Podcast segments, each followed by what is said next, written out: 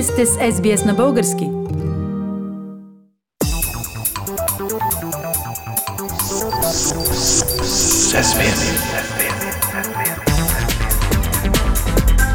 Акценти на седмицата.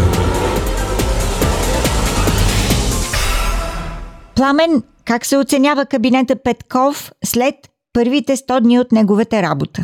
Оценките варират, Фили, но като цяло не са чак толкова полярни, а се движат в границите между по-скоро негативни и по-скоро позитивни.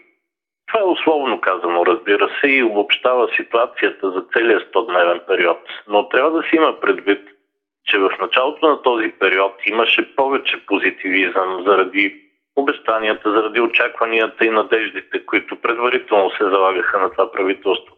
Докато в последните дни с навлизане в дълбоките реалности има нова тенденция.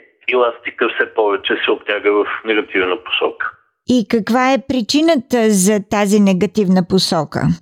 Има две основни причини. Първо, буквално преди дни, МВР арестува бившия премиер Бойко Борисов, плюс неговия пиар Севда Арнолдова и бившия финансов министър Владислав Горанов. Този арест беше показен и без да се уведоми прокуратурата, а обяснението за това беше спешна необходимост, за да не се укрият или унищожат доказателства. Но тримата бяха задържани само за 24 часа, не са им повдигнати никакви обвинения, не са им конфискувани телефони и други възможни улики, нито някакви доказателства. Не са им зададени нови въпроси, различни от предишните, когато същите тези хора просто бяха привикани и се явиха в МВР на разпит.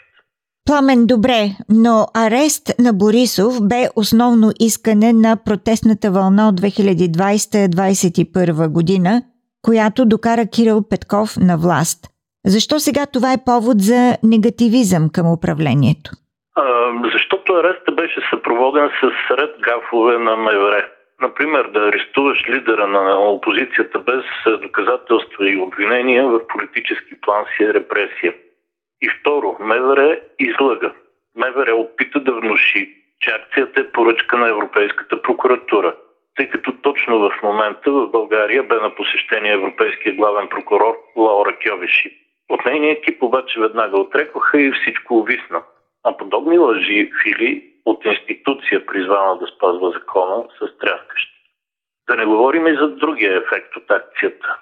Обратен на очакванията. Това беше сплотяване на ГЕРБ и втвърдяване на политиката към сегашното управление. Но ГЕРБ и до сега бяха опозиция. Какво се променя в случая? Опозиция бяха, но сравнително пасивна, а на моменти подкрепяха правителствени решения. Но само дни след като Бойко Борисов на Конгрес беше преизбран за лидер на партията, МВР му посегна. Тук не говорим, Фили, за това добър ли е Борисов или лош. Говорим за ефекта, който нескопусния му арест имаше върху неговата партия, а може би и върху близкото бъдеще на страната, като се има предвид заявката на ГЕРБ, че започват да работят за предсрочни избори. Това не е несериозно. Те продължават да имат над 20% електорална подкрепа и силите им са практически равни с тези на премиерската партия Продължаваме промяната. Пламен каза, че има две главни причини за тенденцията на спад в доверието към правителството на Кирил Петков. Освен ареста на Борисов, коя е втората причина? Втората е в упоритото нежелание на кабинета България, освен хуманитарна, да изпрати и военна помощ за Украйна, както всички европейски и натовски страни направиха без Унгария. Но не, въпреки молбите на украинското правителство, въпреки примера на нашите съюзници, въпреки редкия дипломатически знак американския министър на отбраната лично да посети България, позицията на официална София е твърдо не. И какви според теб са аргументите на официална София за тази позиция? Един единствен аргумент се чува. Ако изпратим патрони, снаряди или старите си системи С-300 на Украйна, фактически влизаме на нейна страна във войната срещу Русия. А това няма ли да е така? Не, разбира се, точно обратното е. Като не изпращаме такава помощ на Украйна, за да защити не само себе си, а и целият демократичен свят, каквото тя прави в момента, всъщност подкрепяме агресора Русия. Това не просто го знаят всички наши съюзници, а и действат според тази нормална логика. Пламен, ти каза, че Унгария също не помага с военни материали. Защо?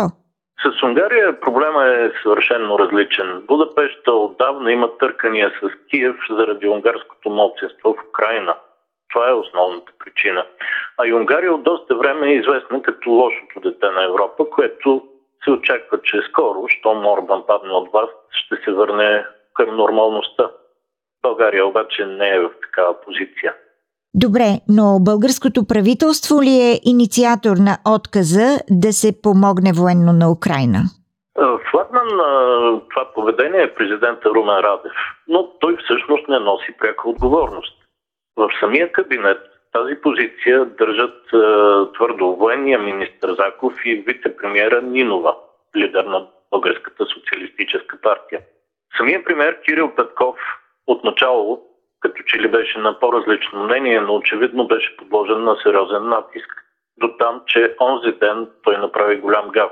Каза, че 84% от българите не искат да подкрепяме Украйна с оръжие. Но всички български социолози и политолози вкупом потвърдиха, че проучване с такъв резултат няма и не е правено. От кабинета всъщност единствено вице-премиера и министър на финансите Асен Василев казва, че не трябва да стоим настрани от военната помощ за Украйна, но се застрахова, че това е частно мнение. В края на краищата обаче, Фили, кой каквото и да говори отстрани, и позитивите, и негативите от решенията по принцип са за сметка главно на премиера. Така и в случая.